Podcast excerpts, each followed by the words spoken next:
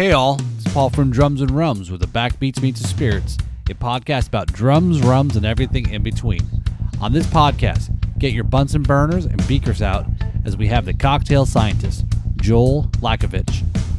Joel is also the co-founder of Austin, Texas-based Rock Sound Rum and a writer for the Got Rum magazine. He talks about going to school at the University of Florida for chemistry and biology, to bartending at Washington, D.C.'s largest nightclub, to taking his education and bartending experience to create his own rum company. Rock Sound Rum has quite a few flavor profiles with their smoked coconut rum that is pretty amazing. Rock Sound Rum's brand embraces the great times and vibes of the 80s. Also, Jami from Ready Set Rum is back and reviews the 12 year age Jamaican rum, the Worthy Park Single Estate 2006. It's episode 42. On this podcast, we have a. Sorry. I'm a little parched. We have the cocktail scientist. And yes, he's an actual scientist, which we'll learn more about. Also, he's a co founder of Rock Sound Rum based in Austin, Texas. He is also a writer for the magazine Got Rum. And we got connected on Instagram earlier this year where they got some cool marketing, which includes a love for the 80s. We're going to talk about science, Rock Sound Rum, music, and something about the Beastie Boys. I'd like to welcome our guest to the podcast, Joel Lakovich the cocktail scientist and co-founder of Rock Sound Rum. Hello, Joel. Welcome. Hey, Paul. Hi. How you doing? Good. Good. How how is your uh, how was your day today? It was uh, pretty eventful. Um, my uh, my wife currently is in uh, Mexico on vacation, celebrating uh, getting the vaccine with her girlfriends. Um, and being a scientist, you know, I kept her home for the past year and a half as long as I could. um, so I got the four kiddos. Uh, we had some basketball games, we had some parks. Uh, we even went and grabbed Subway. So it was a pretty eventful day. It was pretty oh. crazy. oh, excellent. and that's no, that's so you've got you got all the duties there. Uh, so to, do you do you got a, a reciprocating uh, trip then coming up there too? Yes, uh, actually, um, I'm hoping so. Um, so we're looking to be uh, distributed throughout the Caribbean here for Rock Sound Rum. Nice. Um, and so um, looking into going down there this up down there across there this summer. So really excited. Uh, definitely uh, looking forward to going to uh, St. Martin. Uh, that'll be our first stop. So uh, really excited. Yeah, I, I get my second shot next week. So if you need anybody to like, you know, carry bags and you know, help help drink rum and promote, yeah, let me know. I have a right, I have a passport. I have a passport. So. Oh, okay. You're booked. I need the I need the assistance. There you You're go. gonna carry the cases of rum. We're going from bar to oh. bar. Let's go. Oh, no problem. No problem. I need I need I need to get out and do a little exercise too. So. well, you know, lifting cases of rum, it's always a good exercise. Oh yeah. so so we've got we're talking shots, the vaccine shots kind, and then also we'll be talking about the uh, the drink kind of shots too. So uh, totally uh, looking forward to it. So Joel, tell us a little bit about um, you know, other than the little intro there that I gave. Um, yeah, tell us a little bit about you. Sure. Um, let's see. I'm a classically trained scientist. Um, I went to the University of Florida for both undergrad and grad, go Gators, and um, really uh, sunk my teeth into science while I was there. Um, so I got uh, degrees in microbiology, um, minor in chemistry, and then I went on to get my master's in biotechnology in the Department of uh, Molecular Genetics and Microbiology while I was there. I also, because I love school, uh, got my uh, uh, minor in English hmm. uh, while I was at the University of Florida, and I found a I found a teacher that I just kind of latched onto. You know, when you find those really good teachers in the world, and you just hmm. want to absorb and be the sponge, and his name was uh, James Haskins, and he actually wrote the book The Cotton Club. Hmm. And we know the Cotton Club, famous movie with Richard Gere. And I guess you could say that might have been my forte into prohibition and cocktails. Okay. Yeah. Even before right. I was a bartender. Yeah. Um, so I literally took every class that James taught. He lived in Manhattan, flew down to teach one class a week um, at the University of Florida. Um, flew it, flew out on Tuesday, taught the class on Wednesday, flew back on Thursday. So for three years, I took every class that he taught. So he he he and I became uh, relatively close from a student teacher perspective, as I was always in the front row just absorbing. Um, from there, after I got my degrees, um, I kind of bummed around Gainesville a little bit, playing guitar around local bars, you know, because that's kind of like what you do after you take uh, life really seriously for a few years in grad school. And uh, then I got a job offer up at a wonderful company called uh, Life Technologies up in Rockville, Maryland. And uh, I worked in the Department of Amplification, working on polymerases and reverse transcriptases. These are enzymes, um, and I worked on enzymes. So we'll just leave it at that. Yeah, no, um, I, I, Joel, I'm, I'm, I, am i am really you know you're you're you're what you're saying there i, I feel like this is like maybe one of the, no offense to any past guests but our, uh, we've become a, a, little bit of a highbrow show now. We're stepping the, the well, we'll, we'll take it down a notch and we'll talk well, about how i was really bored for the first two weeks of my day job. So i got on uh, the shady grove red line and i went into dc to go see the monuments because that's what you do when you're a tourist and you just right. moved to maryland. You want to go see um, the uh, the, the, monuments. And I don't I don't know if anyone's ever been on the red line going from Maryland into DC, but no one talks. Like no one. They just stand there holding the pole, read a newspaper back then. There was no iPhones. And I just started kicking up a conversation with the people next to me because I'm from Florida and I love to talk. And uh, Mike Seaton and I became really good friends. Um, and uh, when we got uh, off the red line, he goes, Hey, um, have you ever bartended before? I had no idea where that was going, but I have definitely served a lot of beer in college, you know, at parties. So I was like, yeah, yeah, I bartended before. He's like, good. He goes, I need, I need another bartender. Um, this was, this was Sunday. He goes, um, show up here at this address on Friday. And I went, okay. So I get home that night after seeing the monuments and I tell my college roommate about my experience. And he's like, well, where's the gig? And I go, uh, uh, Nation. He's like, Nation? That's the largest nightclub in Washington, D.C. And I went, What? I just thought it was like a bar. And he's like, Have you ever bartended before? I went, mm, No. And he goes, You need to take a class. So, what's the first thing you do back then before Google? You get the yellow pages. Yeah. So, I looked up ABC bartending school. And from Monday through Friday, in downtown DC, I learned how to bartend. I used all five of my sick days for the year. to uh, to bartend for this crazy job, and it has definitely changed my life. I've met so many incredible people, but let me tell you that I, I highly recommend everybody go take a bartending class. It, you will learn not only a lot about the spirits and about the industry, but you'll learn a lot about yourself and what you like and what you don't like. So. Right. I knew I liked rum, but I didn't know all the different rums back then. Um, I knew I liked a lot of spirits, and then I was exposed to new spirits. Like, oh wow, look at this Galliano. Oh, I'd heard of the Harvey Wallbanger, but yeah. I never actually held the bottle until that class. So it's oh, it, that was that's the bottle that's up on the top shelf that nobody knows usually what. Oh yeah, I, I, do have it. It's up there. um, but yeah, so um, I show up at this bartending class, and you know it's one, two, three, four, shh, one, two, three, four. Shh. And I went to to Jay was the bar the bar teacher. I went, hey Jay, um, I got this gig lined up on Friday. It's kind of be a high volume high volume bar.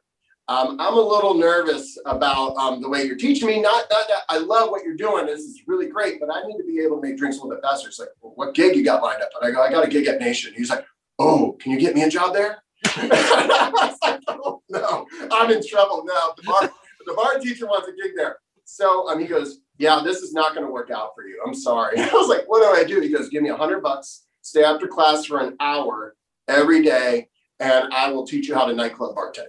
And that's that saved me. So I show wow. up Friday, and I remember the first guy that came up to me, and he's like, I'll have a vodka cranberry. I go, oh, you mean a Cape Cod? And he's like, no, I want a vodka cranberry, dude. I was like, oh, okay, this is how it's going to go. And I learned it really quick in nightclubs 99% of people in nightclubs tell you what they want, they tell you all the ingredients. And then you just, you the names are rolling through your head like, oh, yeah, that's a Cuba Libre. Right, yeah, here's your rum and coke, you know? Right. And it just kind of built. But that night, you'll appreciate this because this is, we kind of talked about this um, about you know when when we were talking about drums and rum, I was like, oh, uh, backbeats and stuff. Oh, this must be like a rave kind of podcast or something. Well, Moby was spinning that night. Was, he was wow. releasing the album Go that wow. night. And wow. I show up and I'm one of 12 bartenders. This place holds like a few thousand people. And people are wedged in like this. And my actually before the vodka cranberry, my first drink ever that I served behind a bar was spraying water on a crowd from the water gun because they were all so hot.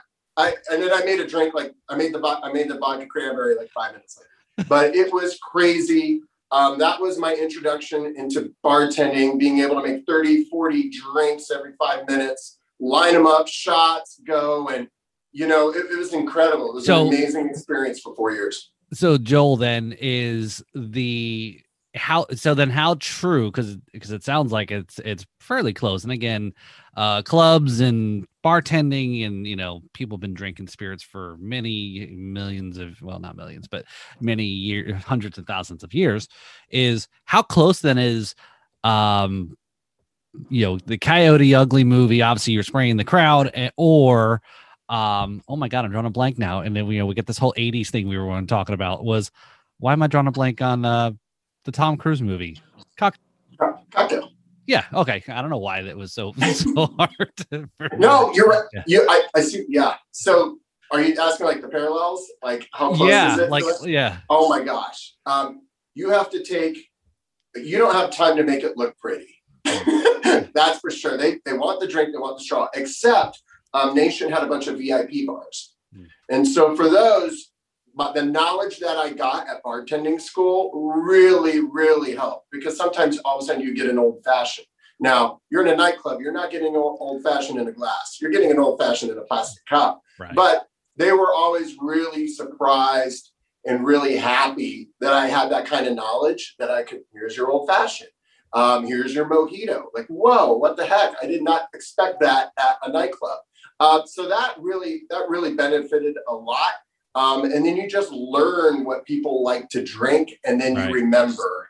Um, and then you know, I, I, you know from bartending perspective, having all that knowledge um, also helped with gratuity as well. So that that was a big part of it as well. So so you didn't ha- you didn't have one of the other fellow uh, bartenders there, you know. Uh, you know, treat you like a, you know what, when just because you didn't know what a Cuba Libre was. Well, you know, like Tom Cruise, right? it's like you could have just told me it was a rum and coke with a lime. Yeah. People were just too busy. I mean, it was just insane. It was an assembly line of spirits. Right. Um, and, but, you know, it, it, there is a way to the nightclub bartend, and it's all about speed and efficiency if you want to make a lot of gratuity. Now, there I worked every once in a while with some people that just wanted to talk the whole time, and that's totally fine.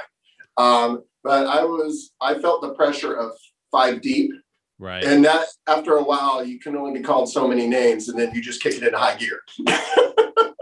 so I guess you would be able to cut cut. Uh, you'd be able to hang in one of those bar rescue episodes, right? When Jon Taffer walks in. Oh gosh! Wow. Yeah, I mean, he would be like, "Boy, look at that guy run around, run around, real, real, real quick." I wouldn't do really well, probably in a very small setting where only five or six people come in because I make the drinks too quick. But I would definitely talk to them for sure. Uh, but it would be interesting to see him come in at Nation and see that. He probably would have walked in and go, "Oh man, these guys got it down. I'm, I'm out of here."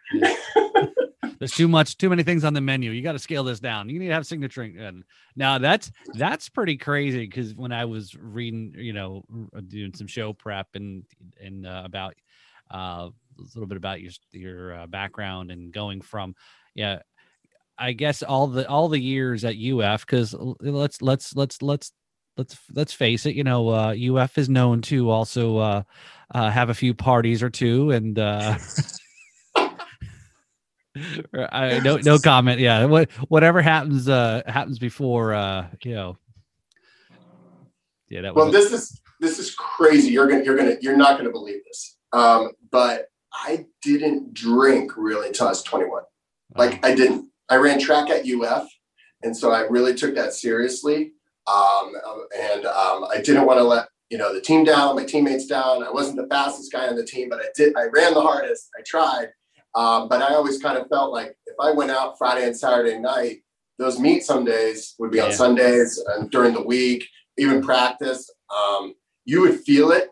Yeah. And I just went, you know, I'm not going to do it. But the moment I was done with track, oh yeah, it was like, wow, this is this is craft beer. Whoa, this is craft rum.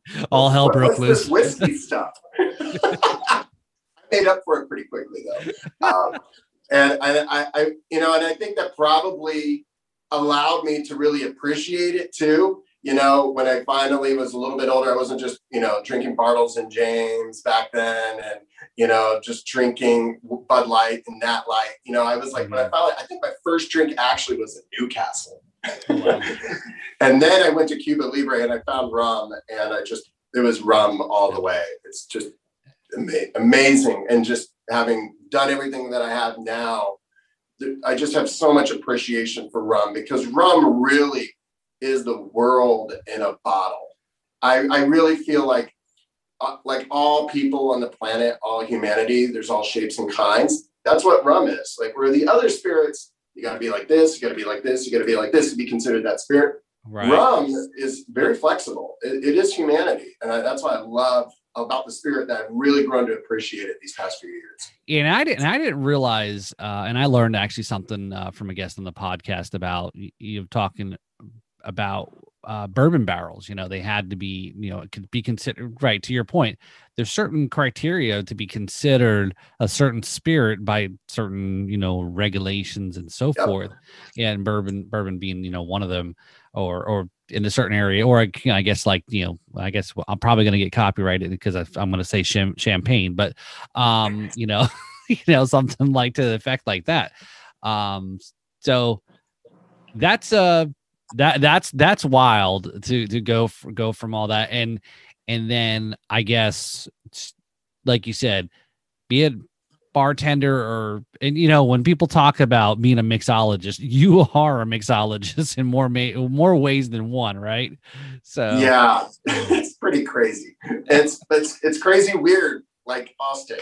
Um and and so where i really i think built on so here i have all this knowledge of science i have all this knowledge from Na- nation and my company that i was working for my day job got bought so i got relocated to california um and once again um, I'm living in California again. I'm like, oh, I'm kind of bored with the day job. I need a night job. So I became bar manager um, at uh, a bar, a hotel bar in Los Gatos um, called the Toll House for a couple of years. And being there, I really got exposed to high call, high premium, because we wouldn't see a lot of high premium uh, at Nation unless a VIP had requested it. So um, here I have all these different scotches and whiskeys and rums, and I'm getting that carnal knowledge. Mm-hmm. Um, and then the day job kind of took, you know, took position like it should, and I ended that. But then they, I got relocated again down to San Diego, and on my way down there, I had a couple months, and I ended up living in Napa for a couple of months, uh, right near the Domaine Carneros region, um, uh, near Adastra Vineyard. Uh, Domaine Carneros um, is, is famous for their lights and their and their champagne, okay. and they have some really good reds too. Um, in fact, I joined Adastra because I fell in love with their cab, and so then I got exposed to wine and, and wine and champagne. So here I've gone full throttle. I had a little bit of beer in college. Definitely had a lot of mixology at Nation. Um, bartended, learned premium at Toll House, and now I'm getting exposed to wine and champagne. It was just fantastic. Day job once again pulled me back in and just kind of like for a number of years just did my day job which i worked for a rather large life science company. And um, and then got the urge to get into rum again and rock sound as a cocktail scientist. Is that a bridge? Yeah no that's a perfect that's a perfect segue. So your products include and and we got to talk about obviously this first one I mean, we're talking about them all but yeah the smoke the smoked coconut rum smoked with Texas mesquite wood. That's I I haven't had. So before I get too far, I'm gonna I'm gonna read the list of the the the rums you got, but then I'm gonna pause and then I'm gonna ask you for okay. I, I appreciate our, our, samples here that we're gonna try. I haven't even tried them yet, so I did. oh, I did open them and I smelled, and and it was like, wow, you know, it, it, this I can't wait to even taste it. Right. So I was like, I'm gonna save it for for obviously the show, and so thank you again. And then so you're gonna you know give me some recommendation here how how I should drink uh, Yep. the rum, and then I'll ask uh, my off-camera folks here that I'm paying lots of money for. Um, yeah, to to bring in some uh some things to mix this with. So um so yes, so the smoked coconut rum again sounds very uh interesting. Just this you get spiced rum. And is that the spiced rum is that a little bit newer? Yes, it's not Okay. even released yet. Oh, So, okay. So uh, I got you- some yeah, I, g- You might I got some save a drop. I got some sneak yeah, so I'm to have to like put it in a in the safe, I guess.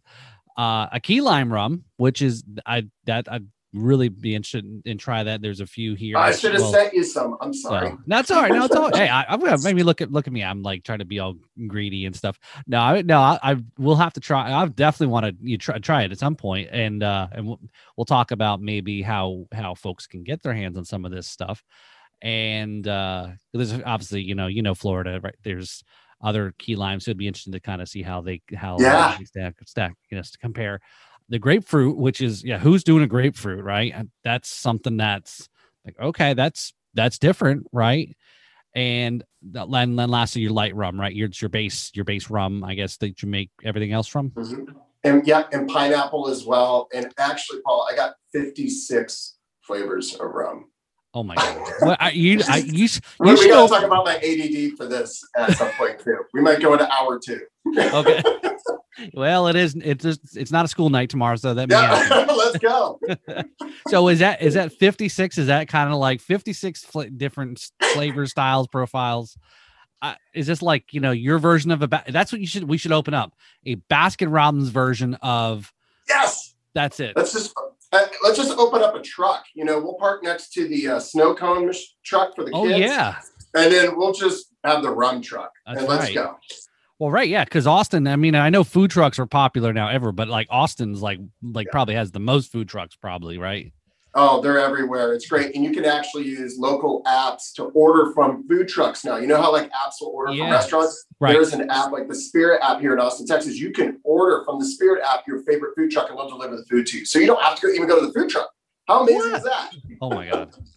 This and this is what this is why you've seen probably you got kids you've the movie WALL-E. This is why the people on the ship the spaceship got all fat because they didn't ever leave their house.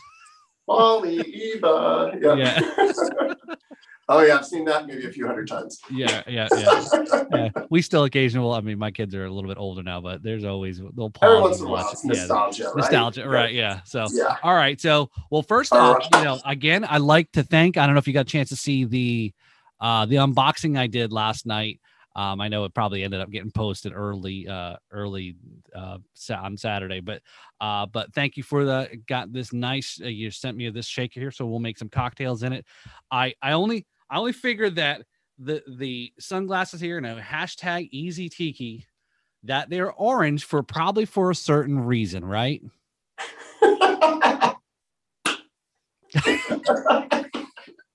It's like God made That's the sun orange and sky blue, right? That's that what right, they say in that's right. Yeah I- i've got i uh, I, uh no obviously i didn't go to uf but uh I got a lot of friends who do so of course there's always that competitiveness here in south florida Oh. I love it. I love uf it. I Florida. U, U, um uf fsu um probably UCF? more UC, yeah ucf's growing Yeah. a lot yeah they're, hu- Yeah. they're a huge school now so uh i went to florida atlantic um Yeah. get my yes, my did. Went went worked then went back to school to get my bachelor my undergrad and so forth so i don't know if i'm One of my good friends played baseball there. So Oh, yeah, okay. he, and then he came over to UF for grad school. Yeah. Oh yeah, yeah. A lot of people I know go to UF for yeah to do their Mhm. uh, grad school and or their MBAs as well too. So all right, Mhm. so here so here we got is uh and and and the bottles look like you know they they were uh the, look look look familiar. These bottles look familiar actually. Pretty high so- quality. Yeah, By the way, so- I drove these bottles over to Paul's house, left the box on his doormat, and then drove back to Austin. Just want to, you know, preface that. That is de- that's dedication. Come on now. so yeah, so what we've got here is uh the smoked coconut. It's Yes. seven, 70 proof, so we'll give it a little bit of a smell. Yeah, so you know, while you're you're taking a look at that, um, the reason why smoked coconut, uh, you know, you know, mesquite wood obviously is big here in Texas and in the Southwest overall in the United States. My wife's family is from Guam, so Hmm. from Micronesia. uh, where they do a lot of barbecuing, very similar to Florida, and also a lot of smoking. Um, so, you know, it's natural here in Austin. They also smoke brisket. So here in Austin, you know, and combined with our heritage and our culture and our family, it just made sense to smoke the coconut, right? Yeah, and, yeah. and it blew my mind away when I developed this flavor. Like it, it was just mind blowing. And so, um, one problem I also had going into liquor stores all these years for the past three, two, three decades um, was that when I went to the rum section, why is flavored rum clear? You know, like I had a problem with that. Where are the natural ingredients that make it? So, if you like, for example, one of the flavors I developed is dragon fruit. If you ever cut a dragon fruit open, a pink one, it just stains your hands for three days. It's Right. pink. So, our dragon fruit rum is fluorescent pink. Now, dragon fruit doesn't have very many esters, and so the flavor profile is actually very poor, but it makes up for it in its bright, pretty color. And so, when I went and got a certain brand out there at the liquor stores, dragon fruit rum, I went, why is it clear? this isn't right. I had a problem with that. And then when I taste it, I'm like, well, why does it have taste? Has anyone ever eaten a dragon fruit? It doesn't taste like very powerful at all. Mhm. So um, I just went, okay, this game is a little bit of uh, smoke and mirrors. You're taking take the glove the gloves off. Is that what it was? It was like, I'm going to town with dragon fruit rum and tried it. Yeah, no, not going to do dragon fruit rum. Doesn't have a lot of taste, but it's very pretty. But then I went smoke coconut. Well, coconuts are, uh, are are chalky white on the inside and brown on the outside. And when you mix it all together, husk and all, it's not clear. Um, so that's why you know it's a little darker in tint. It's not and it's not suntan lotion. It doesn't smell like suntan lotion. You probably noticed this doesn't smell like another brand of uh, rum liqueur out there where you're like, whoa, you know, could put this on and go to the beach. Uh, this is 35% ABV, 70 proof. Mhm. Um, you know, it's not it's it's not a low ABV spirit by any means. Um, and what my wife actually came up with this phenomenal name um, for describing our spirit. She goes, "This is the uncommon spirit," and I went, "For now." you know, but she's right. It is. Yeah. It's uncommon. No one's Yeah. ever had this before. So- No, yeah, I, and and and it's I always when I you know chat with a few you know people, eh, friends, and so forth, or whoever will listen to me, um, you know, and I pass along some of the guests that come on, and they you know something unique was, uh, you know, like like smoked coconut with mesquite, and you know, I have a few friends that you know from Texas, and they're like. There, it was like, wait, wait, wait, wait, what did I just wait? What did you say? You know, and it was like kind of like that, like, uh, wait, that, and so it's like something that you know you never heard. Did he get like burnt ends from brisket and mix it in there? Yeah, yeah. like, oh, what's going on? Because everybody uses mesquite here down at the barbecue grills. Um, and there's some oak and stuff too, but there's a lot of mesquite. Right. So yeah, now that's that's uh so so now also now you got the spiced here. So Spiced. All right, I'll give you the code name for for uh, our spiced. So ri- originally we were going to call it original dark, but then it's not a dark rum. It's more spiced because there's uh, a little bit of nutmeg in there now, um, and there's a hint of vanilla. And so our code name really early on was smoked vanilla caramel. Mm. and we were calling it SVC for the longest time, and that was like everybody's favorite. And some people were calling it the Captain Killer, uh, like the, going with some Beastie Boys slang. yeah, No, that's Captain Killer. And I'm like, okay, uh, this is smoked vanilla caramel. I just love to put it with my Coke. oh Um, right. And it really, you, that's what you want to mix that one with. Right. You know, you don't So- need the shaker for that.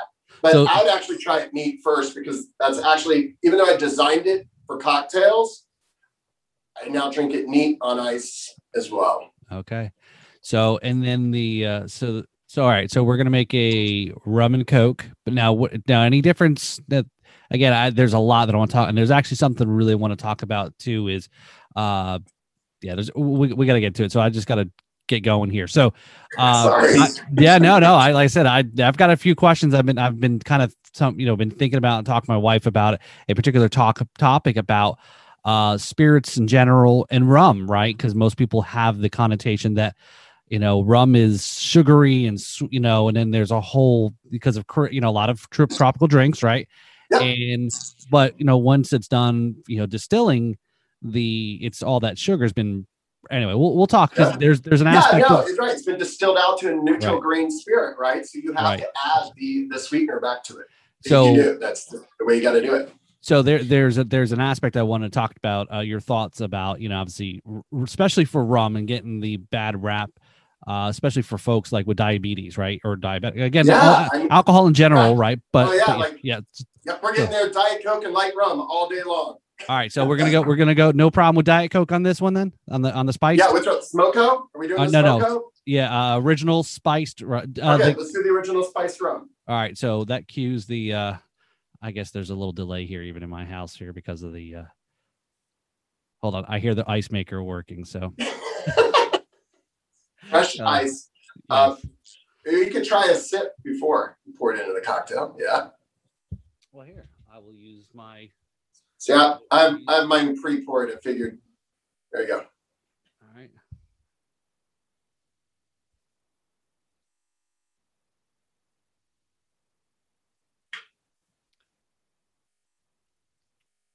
Wow, that is that's definitely different. Yeah, it's really different. Yeah, that's really good.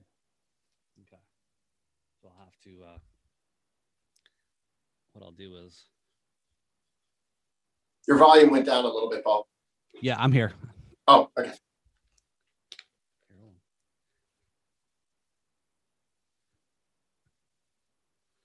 All right.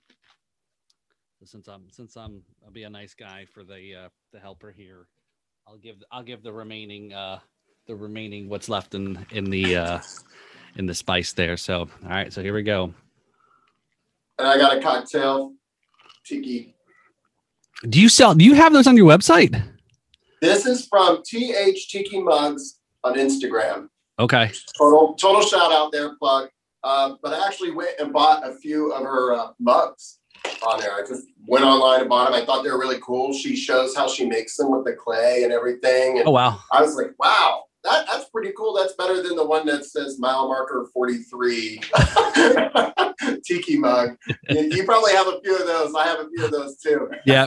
Yeah. I well we we always send it every time we go on the cruise ship. We always buy the you know that uh, we we've uh, don't get me started about the cups that we end up bringing home with us from the cruise ship. So But is there, do they make like equator cups on these cruise lines? Like we, like we're near the equator or like the prime meridian? It's like stuff like that. Like, do they do fun like when you cross over like different borders of geographies? I always wondered if like they do a toast. Like we're going across the equator, we got to do a toast. I don't know. You know, I don't. Well, I haven't traveled. I haven't traveled like that. Um, it's usually been nothing. Right. I've never been south of the equator, Okay. or or even east or west of all the other up and down. You know.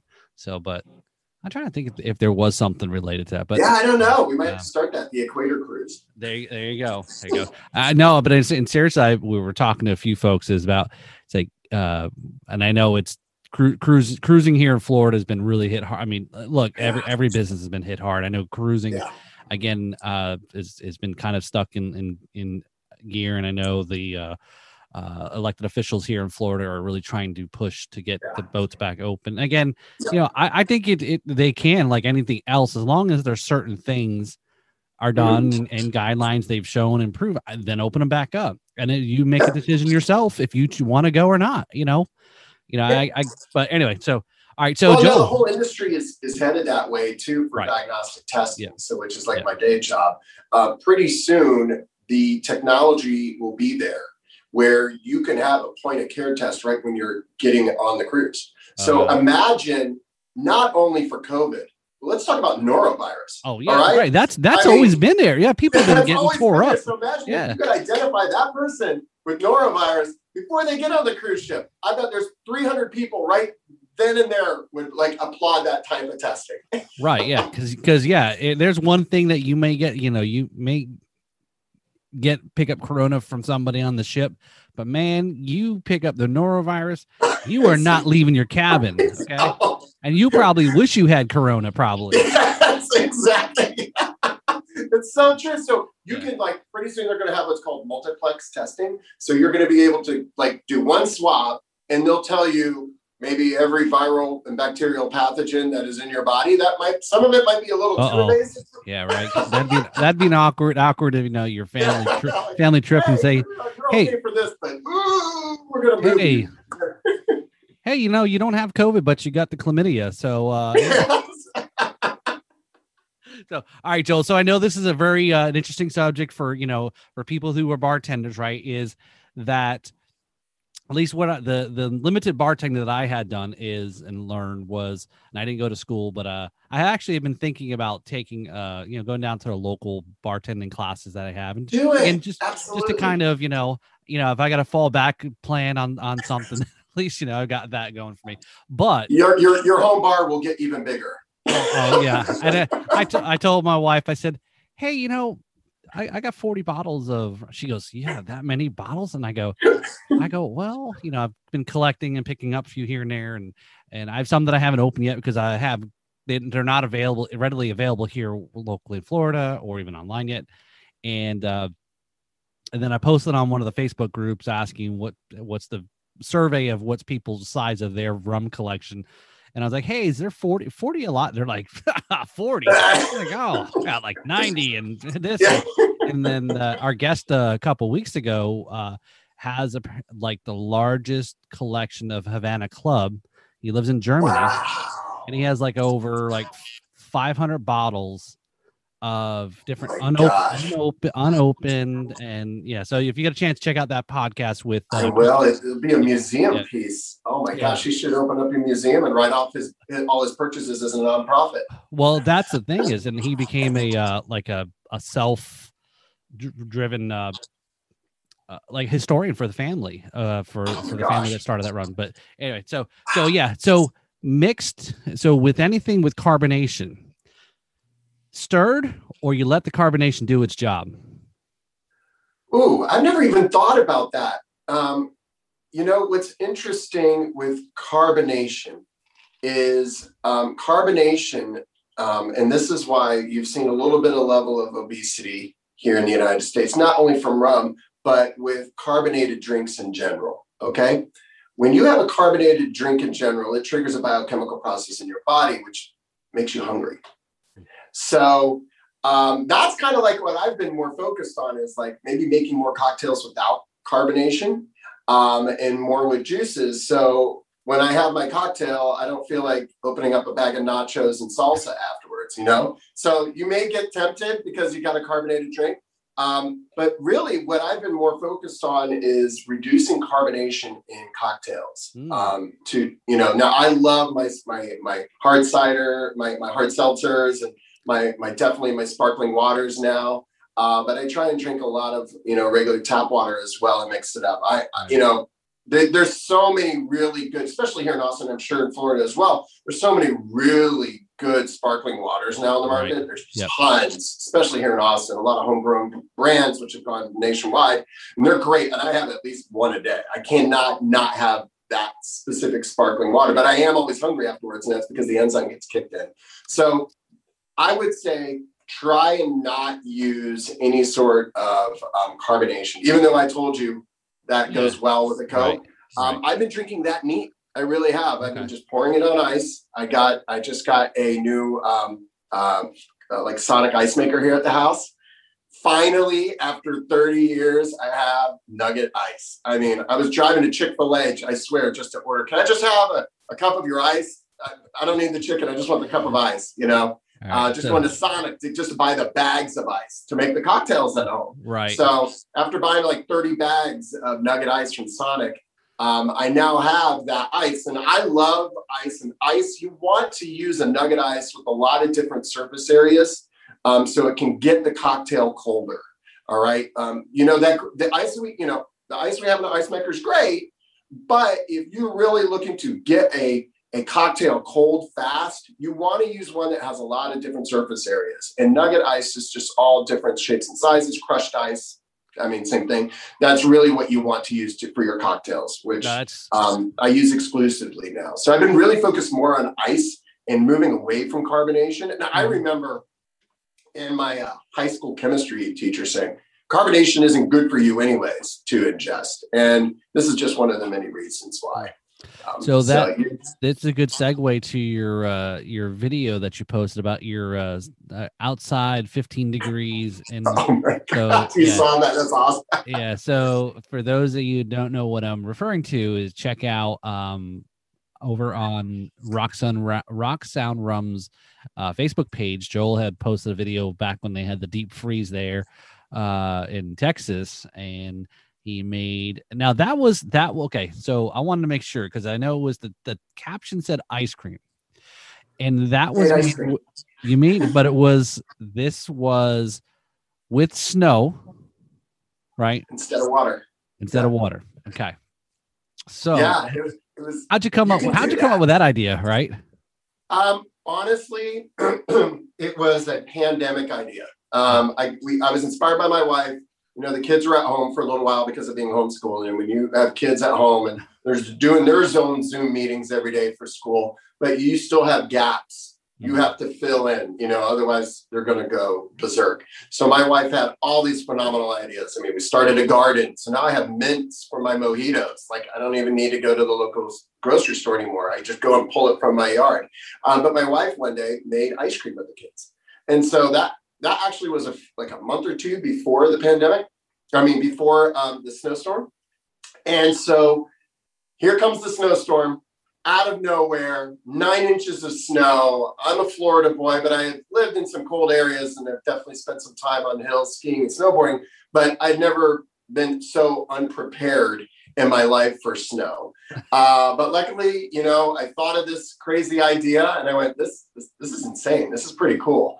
Um, I'm going to go out there. And I went out there and like, not a t-shirt, but it was, I probably should Yeah. have Oh, been you. wearing Yeah. more. yeah. 15 degrees. It was insane. So But it was fun. The ice cream definitely did not melt. so yeah. So you took ice or water, right, and you, the other ingredients, and that was, I guess, right, it, the simple basis of of what ice cream. is. Yeah, you just add a little vanilla in there and boom, it was there. And I mean, it was delicious. I made this whole bowl that, and then I just put it in the freezer and we all had it again afterwards. And it was really cool because we used, you know, nature's gift for this, like Yeah. free ice. I think I even sent out a video, free ice. It doesn't even get better than this. Yeah. Um, and man, it took a few weeks for all that ice to melt too. So uh, I was making cocktails on the back patio for quite a while. Hopefully, hopefully none of it was yellow. None, no, please, oh, God. The squirrels were even hibernating. It was so cold. There was nothing touching that snow. I definitely pulled snow from when there was no traffic. right so we were just talking a little bit about there is you know this interesting topic about you know what your you know you know chemistry background your you know the science aspect you know what you do in your you know your your uh a day job and how that all and the co- co- like you mentioned goes into thinking about the cocktails and i think there's that that it's interesting that right is most people mix stuff and it's just how it tastes but then you know you you know your knowledge takes it a little bit level deeper into these certain things and elements that goes into the cocktail how they complement or not. Um but we were just talking a little bit about the you know how the rum rum in general uh you know obviously you said it you know carbonation's not been great you know you know and so forth but for diabetics right you know i mean those folks that are or maybe you know people that are on the the keto diets you know obviously Yes. everyone right keto and tito because i guess tito right everyone that's kind of simple that right you're drinking your keto keto and you're drinking tito's which are club soda and a lime and, and again you're You're good. Right. So, but like we said, with all spirits, there that whatever that base product is gets you know processed and distilled out. But the, you know that misconception from a lot of folks that rum, you know, especially for somebody with, as a diabetic, it's like really bad, right? But, but it's like okay, yeah, you can drink vodka, you know, but but because there's that, like we said, that connotation or or I don't want to call it stigma, but that Because all comes from sugar cane. Right. Yeah. right, Yeah. right, And, uh, because I mean, do you, do you taste the potatoes and the um, and and the grain and the other spirits? You know, and Right. people are like, well, you know, gluten. You know, come on. Um, no, really, do the distillation process of, of any spirit. Um, I mean, the more X's I hear after being 10x distilled, 50x distilled, 1 million X distilled, um, is really stripped everything from that spirit to where it becomes what we call an NGS, neutral grain spirit. So it's just at that point, it's almost rubbing alcohol. When you get the more X's I see, I'm like, okay, do I have an open wound? you know, especially if it's high proof. Um, no, but really, the, the stigmatism really only comes from that. It, it comes from sugarcane, and a lot of people don't even know that. But mm-hmm. where they're associating rum being bad is like, oh man, when I go on vacation, I get a pina colada or a Bahama Mama or a painkiller or a bushwhacker. And they're like, yeah, rum is bad. I'm like, it's not the rum. It's it's it's like coffee. Like you go to Starbucks, you get just straight black coffee. Okay. But if you go and get a frappuccino, do you now associate all coffee bad? No. Right. You're like, frappuccinos are bad. Yeah, they're bad for you, high in calories. And even even those cocktails are not necessarily bad for you because I'm a big fan of calories in, calories out. You know, that's what it is. If you're going to partake in drinking a large, high cal- caloric, sugary contented cocktails, you better have an action plan.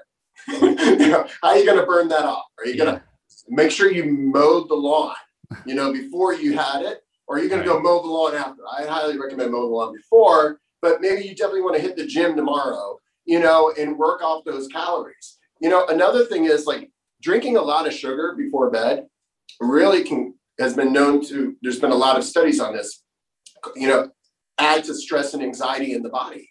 Hmm. So sugar does have that effect. So you really want to make sure that you have an action plan before you drink a high caloric, high sucrose cocktail.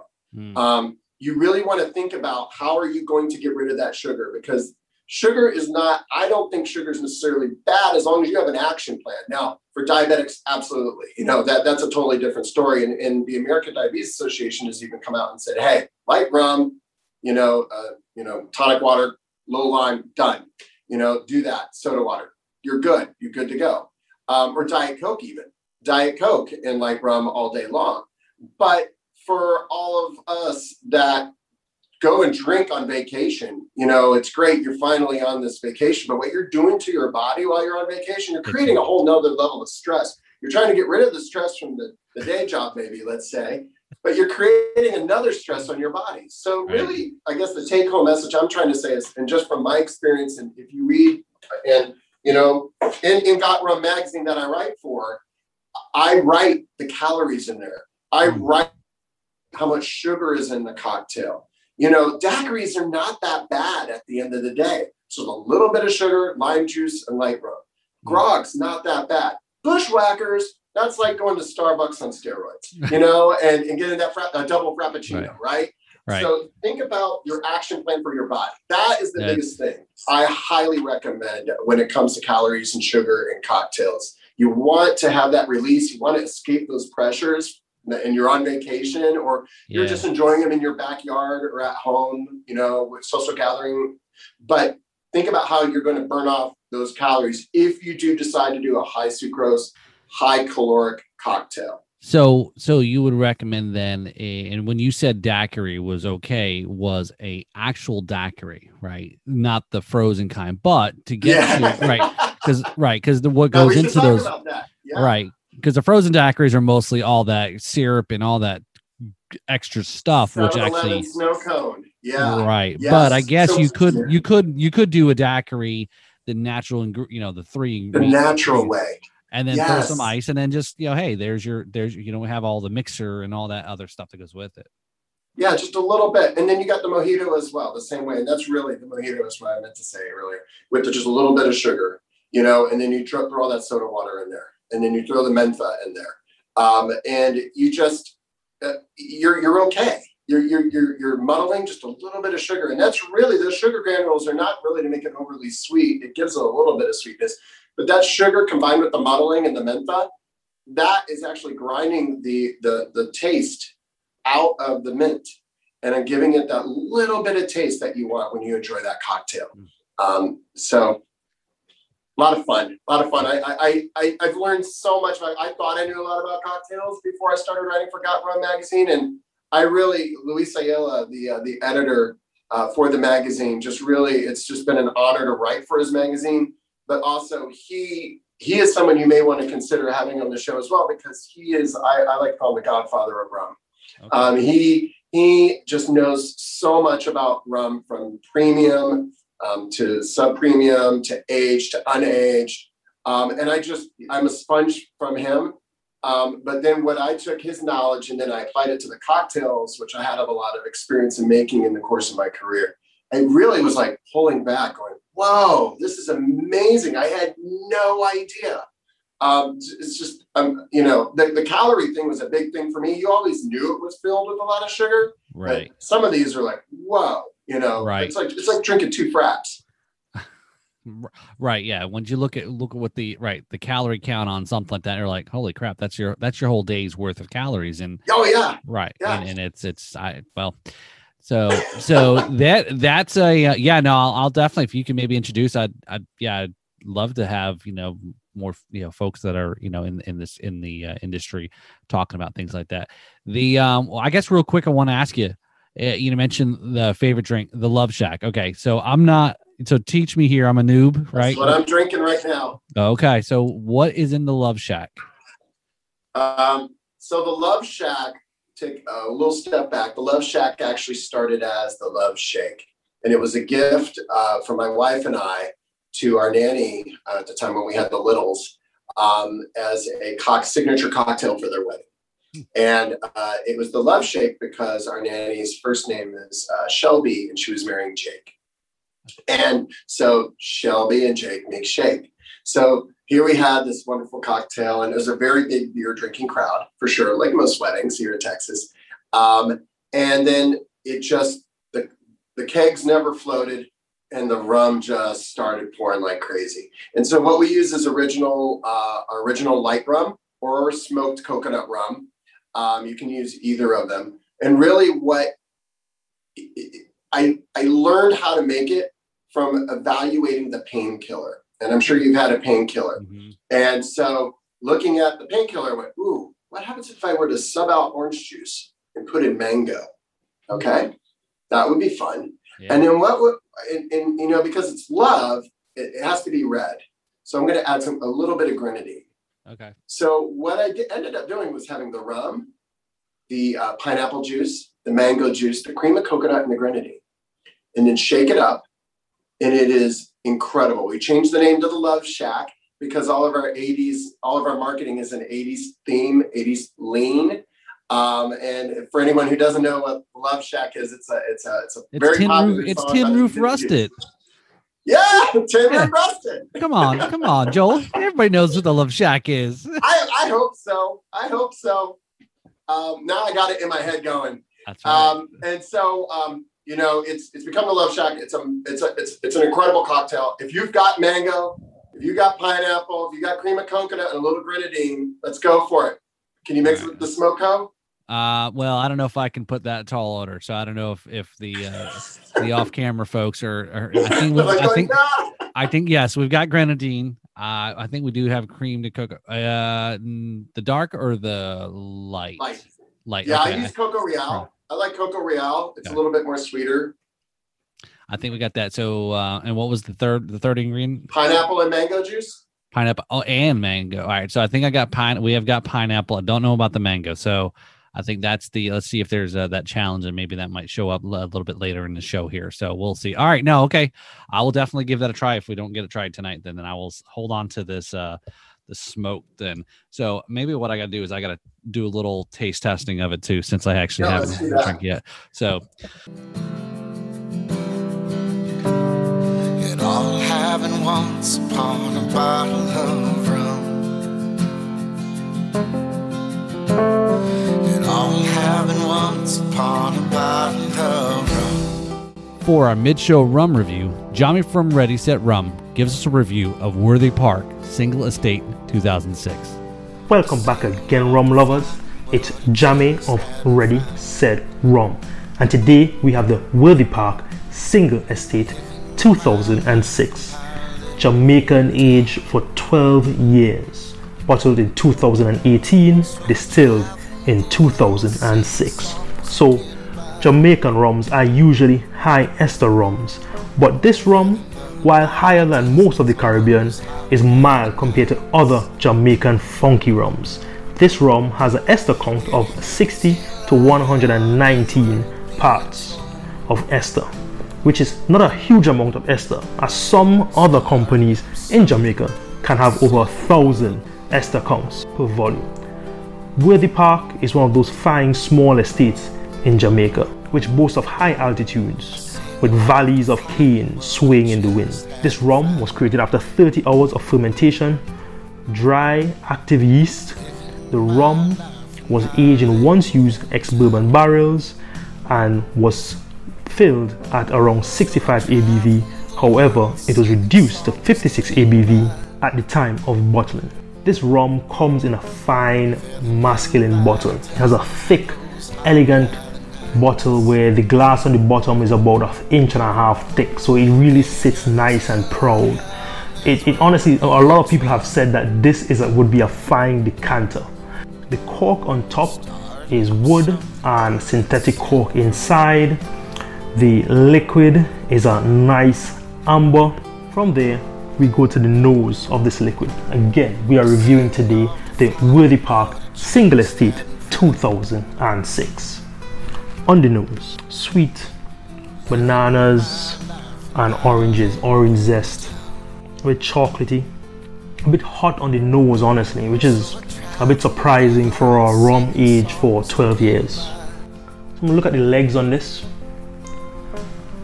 and the legs are taking quite some time. Um, this is a, a pretty rich and viscous rum. The, the legs are taking, hmm, I would say, it's almost a minute now that I've swirled the glass, and it's I'm seeing one leg at a time, honestly, coming down. So it's quite a thick, rich liquid.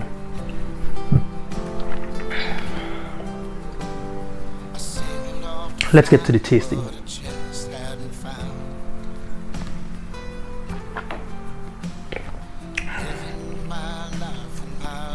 Wow. So, as I said, this is 56 ABV, and honestly, you could feel all 56% of alcohol in this rum. It's pretty hot, slight, slightly sweet, but you get that heat. I'm getting some sweet toffee, coffee, chocolatey notes this rum really needs a dash of water. So I added a corkful of water to tame the spirit a little. Um, it's a bit hot for a rum aged for 12 years.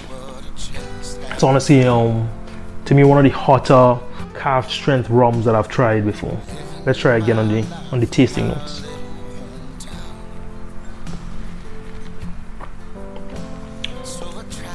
Okay, much better. A little corkful and it gets smooth. Still a very long finish. A long bitter finish. There's some sweetness in there. A lot of burnt molasses, burnt toffee. Honestly can't say this rum is my favorite. It's a decent rum. Lots of flavor but a little bit much on the bittery note that I can't fully enjoy the lighter flavors that's also there. I think that this rum would be better drunk with a block of ice where you can mellow out the heat. The cold temperature would also bring down the intensity of those bittery notes on the palate. That's my quick synopsis of the Worthy Park Single Estate 2006. The full review is found on my YouTube page, Ready Set Rum. You could also follow me on Instagram at Ready Set Rum. On Twitter, same handle, Ready Set Rum. Ready Set Rum, taking you around the world, one spirit at a time. Cheers.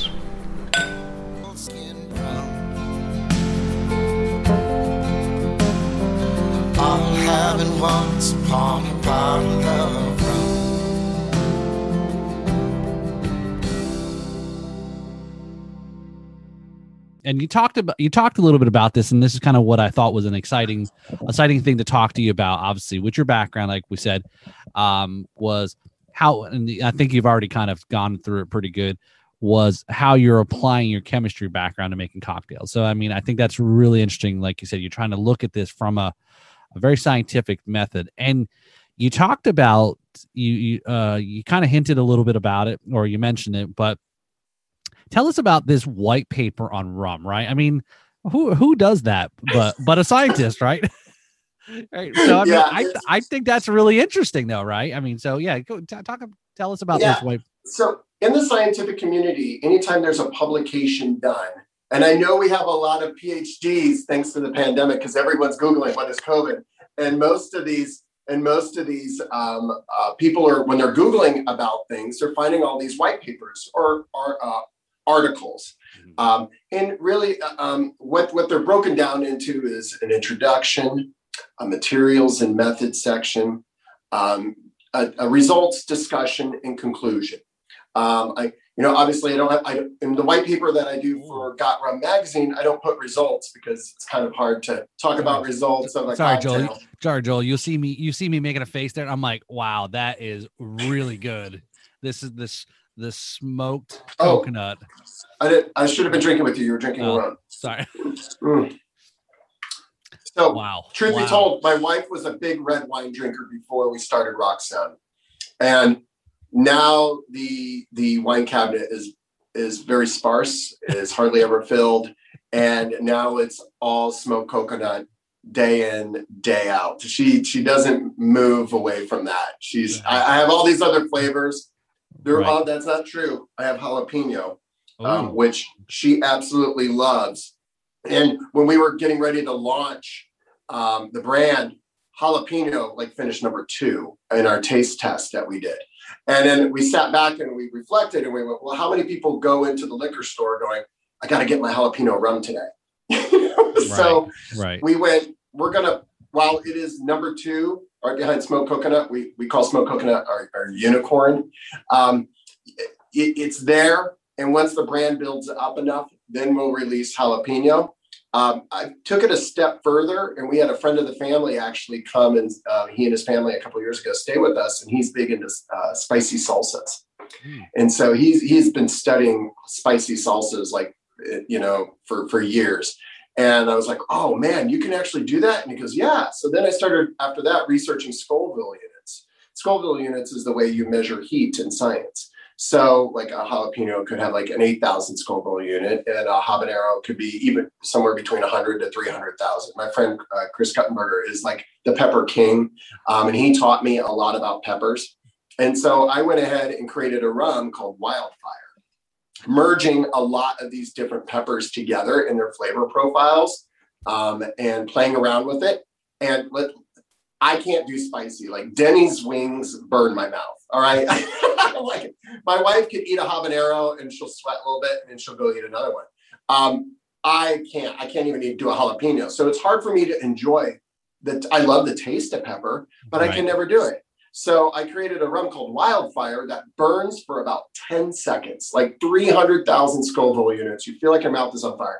And then on the 11th second, the heat goes away Wow. total proprietary secret, but it allows people like me who to enjoy the heat. I guess if you can enjoy the heat, um, and then all of a sudden don't feel like you need to drink like a whole gallon of Ozarka water afterwards, and just sit there and you know drink milk. You know, Right. um, so I have that over here. I, uh, I actually been keeping it for a while. I'll have to send you some. But you know, we, I use growler mugs for all my flavor profiles. And so this is my wildfire. Um, and so it's fun. You, you show up at a party, you're like, all right, I got my rum. but it allows, you know, it allows people to actually taste things. And that's another thing. There's a lot of flavors, whether it's because of spice or not, or salty foods and stuff that you can't enjoy because number one, you don't know how it's going to affect your body, but number two, maybe it just burns your mouth so much. But Right. you want you enjoy. I love the taste of jalapeno. I just don't like the heat. Right. And so, being able to play around with science and, and, and dig into it, I can now enjoy my peppers And all and and all and everything that you make is you know and you i think you, you kind of gave that analogy about you know going into the liquor store and seeing other uh flavored or you know uh, styled rums where it's not does not look like it's natural right? But that that's you know without i guess giving away you know too much or whatnot but i mean that's kind of that's what you you're doing is taking the natural product or natural ingredients and then doing your you know your your thing Doing the magic, the science. Yeah. Yeah. the pixie dust. Yeah, that's really what motivated me. So when we first thought of Rock Sound, so Rock Sound came before the Cocktail Scientist, and the Cocktail Scientist quickly came right after Rock Sound. Uh, because when we thought of Rock Sound, it really was when we were on vacation, we were with the Littles, and we were enjoying this, and I just went, I can create a better rum.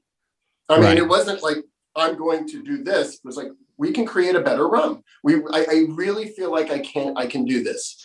Um, and just looking, you know, being in Austin, which we call still country, um, there's just so many wonderful distilleries and so many new products and spirits here.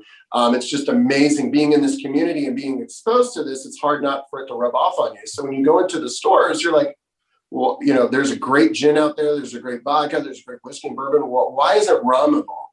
You know, why is it, you know, really evolved since the colonial era? Now there's some delicious premium rums and I love premium rums, but I also love cocktails. And taking a premium rum and dumping it into a pina colada almost ruins the premium rum to a certain extent because that it's being masked by all the ingredients. right So, but taking a rum and learning how to flavor it in a specific format, you can enhance the cocktail as opposed to making it feel like, whoa, this is really strong. Like if you've ever put 151 into a cocktail, it's really doing nothing but, you know, Yeah, right, limiting adding- you to one drink for the evening. and not the smoke not the smoke or use your jewel yeah. so, you know, um, that was a lot of it. And so where we're, you know, when I started sitting down and thinking of it, and I'm a huge Beastie Boys fan, I mean, I just, you know, kind of went, all right, we're doing this. You know, rum is an incredible spirit. I love rum. I've always loved rum. And just like I've always loved hip hop, I've loved hip hop my entire life. And here come these three crazy white guys, and they come and totally transcend hip hop and help it evolve. And to a new way, like there's still old school hip hop and Right. different styles of hip hop, but they created this whole genre that really everyone will recognize that they made a, a significant contribution um, to, to hip hop and to music. And I mean, look at the videos. The music video industry just Oh. really blew up because of them. And so this is kind of like what we're doing with rum. So if you look at the label on the Rock Sound bottles or in our marketing, that font is the font from the Beastie Boys uh, Greatest Hits album. So come after me, Beastie Boys, but I'm, I'm actually honoring you. Um, I don't think you can patent a font, uh, but um, you know, it's it's we want to be loud, we want to be noisy, um, but at the same time we're tasteful. You know, we're just really coming in to shock and awe the industry and have a whole lot of fun in the process and really just pair well. What I love about rums, and hopefully you agree, is like rums are like you want more rums in a cocktail. Like a lot of these cocktails have like two or three different types of rum in it. They're mixing light, dark, spice, demerara. They're right you know, high proof, premium. They're mixing them all together. Rum is a party. And it's not like you'll see different spirits going, oh, no, you know, no, no, you, no, you stay away. It's our spirit. Where rum is like, it's not a good rum cocktail if there's not two or three brands in there. Right yeah yeah so i i guess then you you know may may kind of appreciate this attempt that i'd and again sometimes i'm uh it's kind of like kind of like you know some of this podcasting you know that i've been doing over the last year and, didn't know a whole lot and and gone and just jumped head into it. And i know some would have said or looked at as very kind of foolish or again i don't know what i don't know and i don't know what the limits are and, and again that's sometimes it's great right?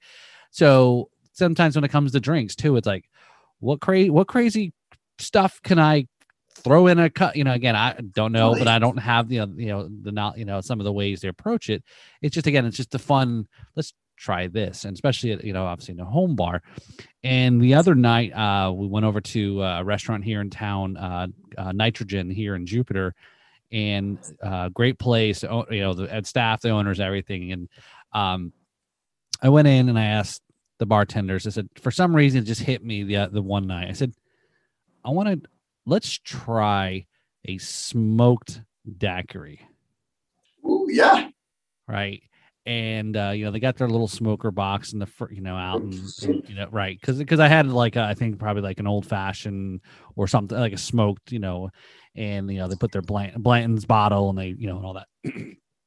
so the first the first one was made with a a lighter rum and maybe it was a little bit smoked too much. So I think the lighter rum wasn't uh, it, it it doesn't you know again versus a darker or, aged. Yeah, rum. I mean, it's been totally stripped of everything. So it's not going to really. Oh, th- let me take that back. There are some light rums that are full of heavy esters, you know, very, very, uh, they have a lot of, a, a lot of oomph to them. Mm, Um, so they haven't been stripped that much. So just because it's clear, I should preface this 99% of them have been stripped that are out there on the market. But there are some wonderful light rums filled with esters. And so esters are those flavor compounds um, that, that give food, uh, that give spirits, that give drinks their flavor. Okay. Um, we all learned about esters back in high school chemistries. Um, and so, really, just because it's light, I just want to preface that um, it, it could still be a complex um, rum. But most of the time, you're absolutely right. It's just been stripped. It's an NGS, and it's just sitting there waiting for all the ingredients to um, present themselves. right. And then we tried. Then we did it with uh, a, a darker and a little bit more aged rum.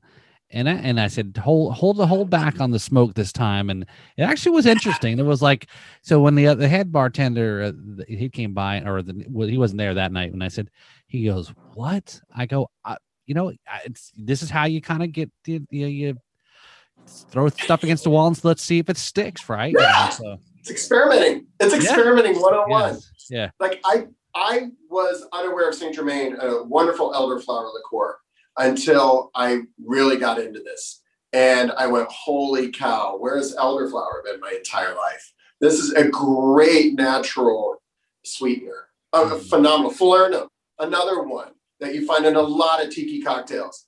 You know, don't go to the well and get simple syrup you know, anymore. You know, Right. go play around with these other complex uh, Right. sugar, you know, molecules. They're, they're phenomenal um, and and they're more natural because you know a lot of the simple syrups you just you know it's it's not like what you're doing at home and taking your sugar and pouring it in a hot boiling water you know they they have a large very large process to manufacture that so um, I, I recommend going with Saint Germain or, or Falernum. Um, make it yourself even. I'm, I haven't I haven't got the guts to make my own Falernum yet. I want to give it a shot, uh, but it's it's definitely on the to do list.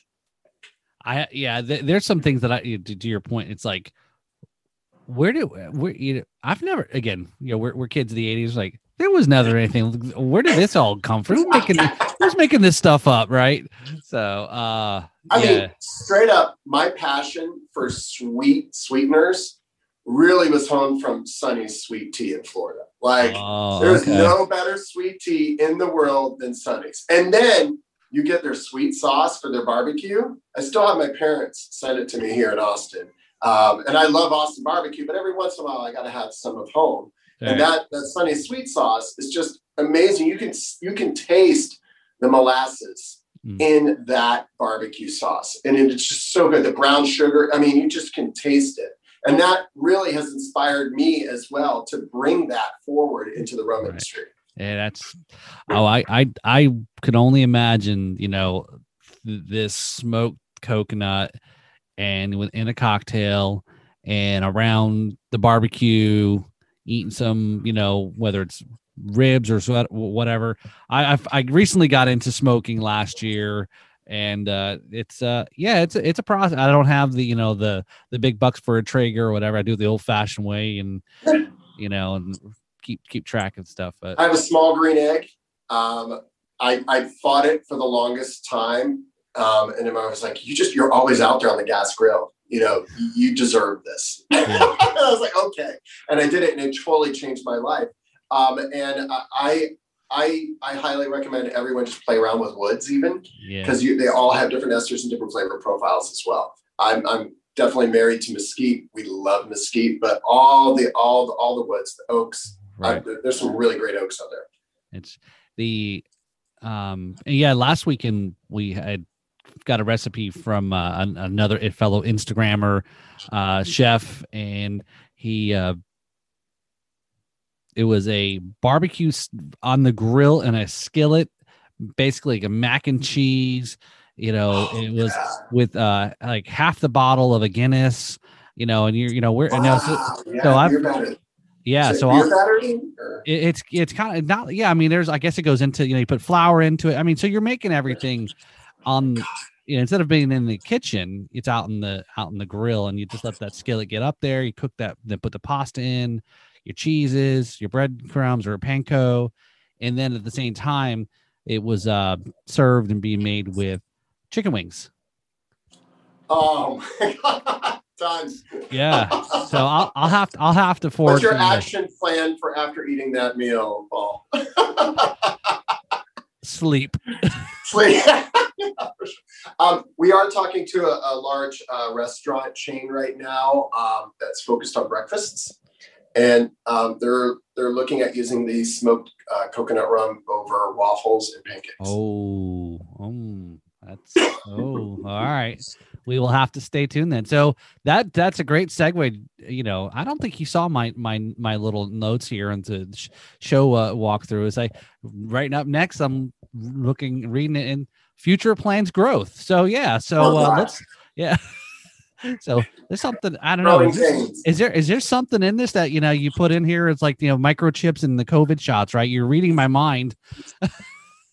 Yes, and your genome has been permanently uh, transformed. That's right. I've, I've, Um, I got five G. So- I've got five G running in my body now. so uh, when we started out with Rock Sound, it was very humble. Um, again, I had 56 flavors. We narrowed it down to 10. We had a tasting event in our hood, and we were able to get it down to three.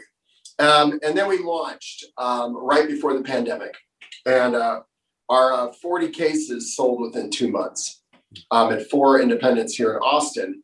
Um, and then the pandemic just hit. Our launch party was actually going to be at a really large festival that you probably have heard of called South by Southwest. It's Oh, a very big uh, festival here in Austin every year, annually. Um, and we were going to have like a, a tangential party around the fe- festival to celebrate our launch. Um, so that obviously got postponed. Uh, the bottles went off the shelf. Uh, it was a perfect time. Then at that point in time, we were incubating in a small, uh, small distillery, and it was time to find another location. So we've actually used the pandemic to uh, find another location to to manufacture our product because one thing for sure, there are a lot of great distilleries here in Austin. There are a lot of great distilleries in the world, and people have been making rum since you know the 18th century, right? Um, so there's people out there that have the processes, and yeah, the passion to have our own distillery would be amazing to to have that experience where you have the 80s, you walk in and you got Miss Pac-Man sitting right there, and you can order a pina colada um, yeah, I mean, that is the dream. But at the same time, we're not thinking about just being a craft local rum forever. We really want to get smoked coconut out to the world. We wanted to get it to Guam, where my wife's family is from. We wanted to get it to the Caribbean, where we have some people that want to carry it. And we want to get it all over Texas because they're asking for it. But Austin is home. And so we've decided that we're going to bottle here. And we don't have a distillery or tasting experience, but that is fine. A lot of a lot of distilleries have made the mistake of I got to have a tasting room, kind of thinking like the wine room. And yeah, that's a dream. I would love to have a tasting room and be behind the bar all day and like taste this. But the economics of that are just not feasible if you're looking at it. You can spend blow and spend a lot of money in setting that up. Whereas I'd rather take that money and that that effort and put it into getting it to you and to getting it online. So soon we'll be online um, on three different um, online sale distributors. Um, so you'll be able to buy it whether you're in Alaska or Maine. Well, I don't know. One of them might be a controlled state. Like I, I, I know, I know Mississippi is, um, but um, if you're not in a controlled state, you'll be able to order it online. Florida is not, so you'll be able to go on uh, drinkrocksound.com in the next two months. Click buy now and start buying bottles. Um, so we're super excited about that. I think the traditional way was to okay, you got to make the product, you got to open a distillery, you have to have a tasting room, and then you got to penetrate the certain markets on premise and off premise. But the pandemic has clearly shown us that there's other different ways of doing this. Right. And Right. in this case, we want to just reach more people. Um, and smoked coconut is an uncommon spirit that we want everyone to taste. Um, and so right now you're not going to get on a plane and fly to Austin to taste it. So having that buy online functionality will be huge for people that want to, you know, try new spirits and you know order them from the privacy of their own home, have them shipped to the privacy of their own home, you know, in case they're not ready to go out yet. Maybe they're not vaccinated or we're not ready to open up all the way yet, but we're not going to slow down. So it's been more of a crawl before we sprint for sure. Uh, we were crawling, we were starting to walk, pandemic hit, and then we went back to crawling. Uh, and it is what it is, but it's really allowed us to sharpen our pencil. Yeah. Um, and I think that's been the blessing in all of this. you you you're I think you you're you're you're hit the nail on the head there is uh, the pandemic was you know it all depends on where everybody landed differently in the pan. I mean, Yes. we're not we're not done yet. We're not through all the way through it or, we will or get to whatever. it, yeah.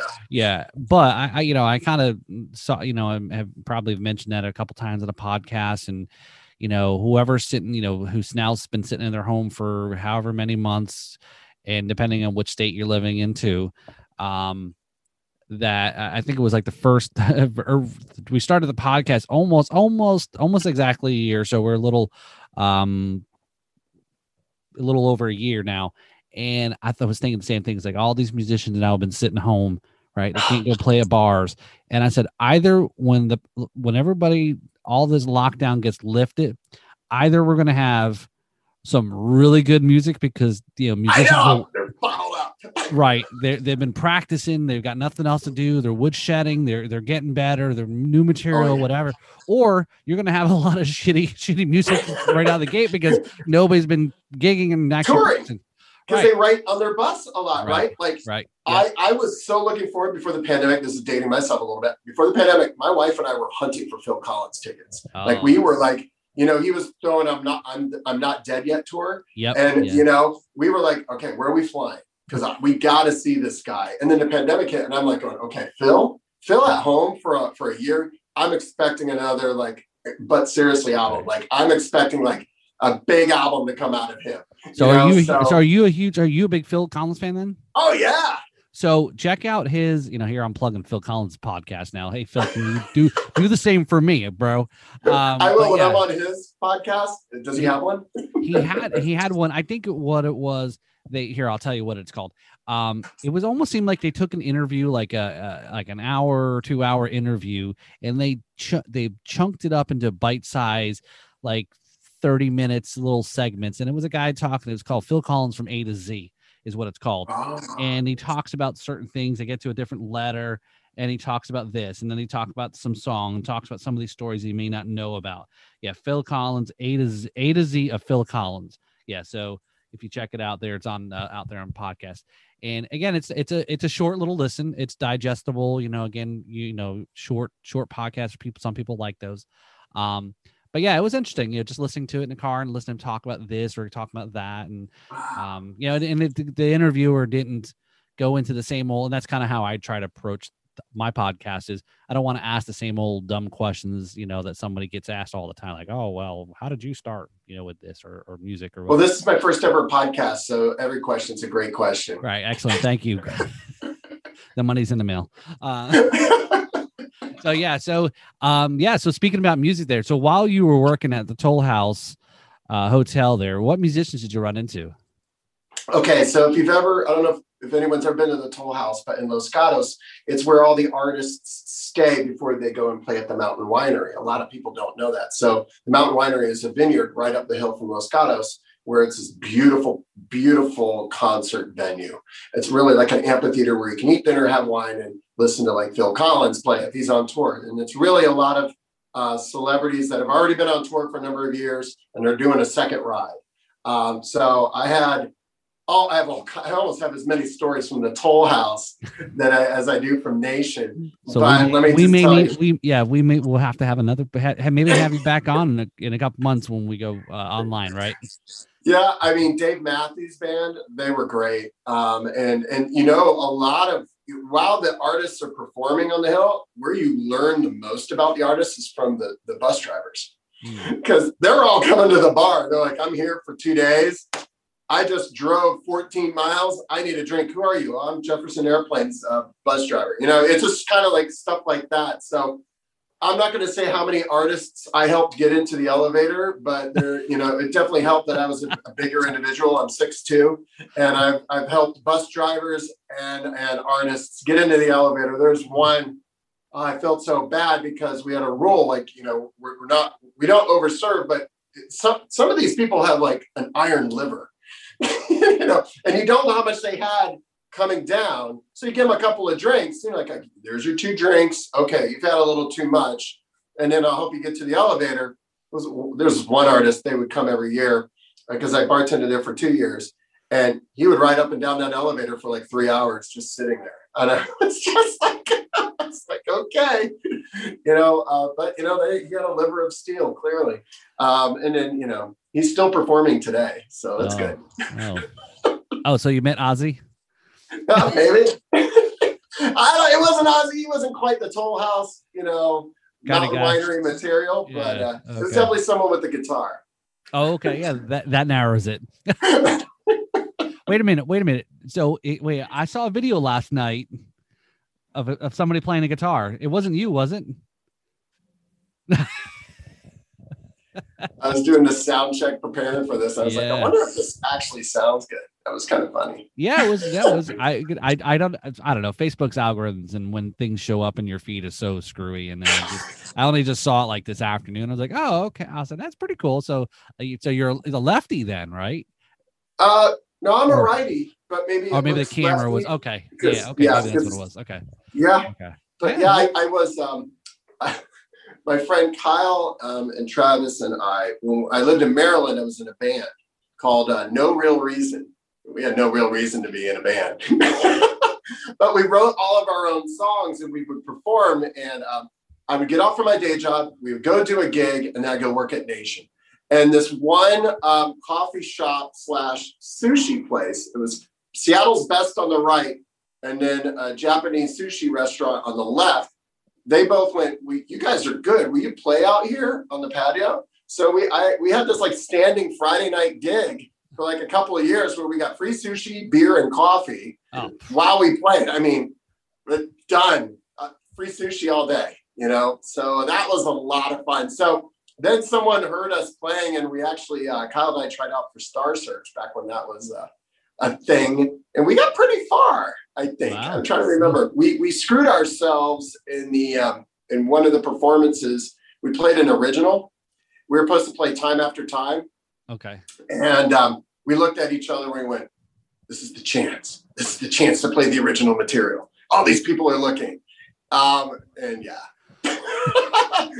that we're there. I remember the person behind the camera going, "You're supposed to be playing time after time. You're done. You're done."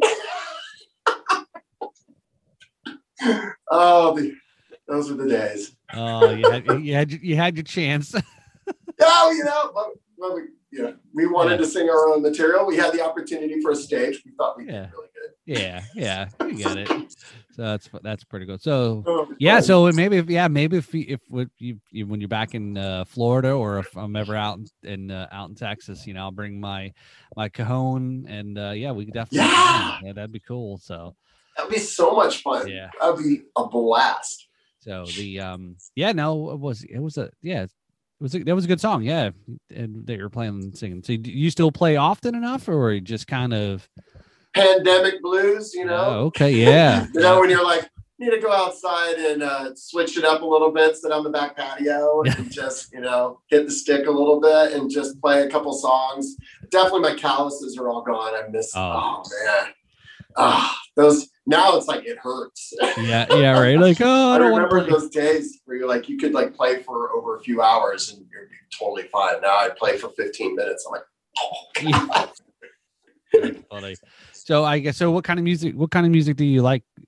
What's your? Um. I like the Gin Blossoms, as Yep. you can tell. Uh, definitely a Beastie Boys fan. I, I really love everything. Um, and I know that's kind of like, oh, he likes everything. But seriously, I grew up uh, listening to Sister Hazel. You know, um, my dorm window looked at Ken and Andrew playing at the swamp.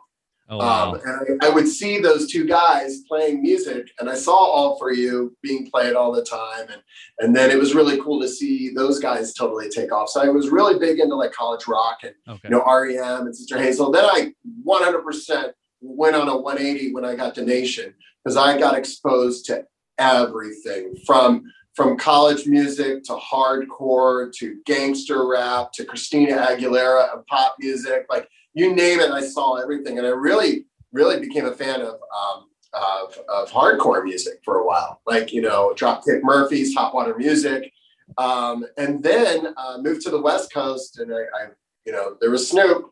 And so really loved hip hop. I've always been a Beastie Boys fan though, going back to the 80s. So that was always there. Um, and then since being here in Austin, well, and then in San Diego, I was exposed to like Sublime and Slightly Stoopid. So that was really cool. Um, and then um, when we got to Austin, just country here is just amazing. There's so many incredible artists here. No wonder it's called the live music capital of the world. Yeah. But you also have Gary Clark Jr., who's Oh, awesome oh, as well. oh, yeah, I love. So- yeah, I love him. Yeah. Yeah. so true story. I don't know how much time we have. I could talk until midnight. So well, tell me to tell me to stop talking. But true story. Um, we just moved in our house, and I'm out picking up all the kids' stuff outside in the backyard. You know, kids. They just there's Yeah, like all- they're all over the place, thousand yeah. toys. Every toy they've ever had is now in the backyard. So it's taken me an hour to bring all the stuff in, and we have this big, uh, big couple of bushes and trees between us and our neighbor.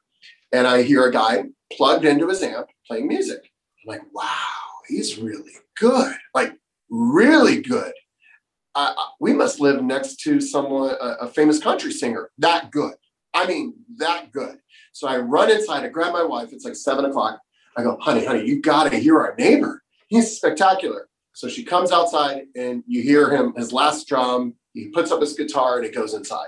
I'm like, I swear to you, we live next to a country music star. She goes, You're just saying that because we're in Austin. I'm like, No, I'm not kidding you. He's a country music star. She's like, Whatever. So 10 o'clock at night, wife just goes to bed. I'm locking up the doors. I hear, I hear through the window, he's plugged in again. And it's kind of late. It's 10 o'clock at night and he's jamming. So I went, okay, go out there and he is rocking, just plugged into his guitar, into his amp. And he's like, um, tonight, I just want to, he says this over the amp, and there's clearly people now. You can hear people talking. Tonight, I'm going to celebrate being signed by Sony or something like that. And I went, oh my gosh, we live next to a country music star. I run inside, pull the covers off my wife. I go, get out of bed.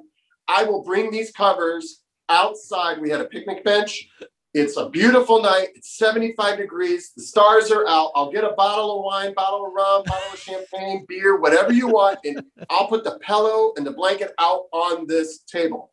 She's like, You're going to pay for this. So I yank her out there and he starts playing She's Got It All by Kenny Chesney. And I went, Wow, this is better than Kenny Chesney. Then he plays um, God Bless the Broken Road by Rascal Flatts. Like, Oh my gosh, this is better than this.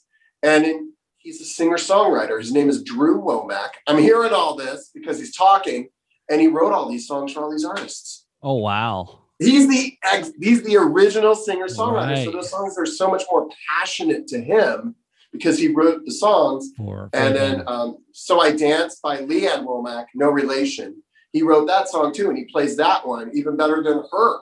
Like it was amazing. It was the best date my wife had and I had ever been on, and we never even left the backyard. We've since gone out. Anytime he plays in Austin, we're like there, front row. Like, you know, it's just like, you know, so weird just That's- seeing this that- guy that was on the other side of the trees, right? and that that is that's that's a pretty cool story. I I I I, I, was thinking it was gonna go somewhere else, uh, but like, no. um but you know and, and just just kind of real quick we'll start kind of wrap wrapping things up but there was on a, a fellow uh podcaster here in uh in south florida here uh uh jams and cocktails uh the host had on a a girl that was and, I, and i'm i'm really bad that i forgot i forgot her name but she was from west palm. She moved up to nashville uh, she kind of was more into performing and uh, started writing and started writing some stuff. And she got not was a songwriter nomination uh, uh, for a Grammy. and you know, it's like a coat, right? So the the point the point was that it's actually a documentary about about this how songwriters they how important they are. Obviously, without songwriters, not not all right to your point, not all the people that are performing the music are the ones that wrote the music or came up with it. Somebody else did. They just sing it. I mean, like Elvis, right? I mean, that's a that's a good example and I guess now the whole change in the industry, the tech, you know, and especially with the internet and streaming, is the songwriters don't make the same um, kind of cut as they did when it was pl- things that was played on the radio, right? So it's a whole different paradigm shift. And so she's like, "Yeah, you would think, right?" And I'm, you know, maybe, maybe the same same thing is, uh, just because she's got a, a Grammy nominated song. Oh, she she's gonna blow up and she's gonna be big, make lots of money, all that. And, I mean, they, she the who she was uh, nominated for, she didn't win, but but just being nominated because then at least you always have nominated or That- you know, yeah. if you didn't win, you were at least nominated. And she um, but the point she was making was like, hey.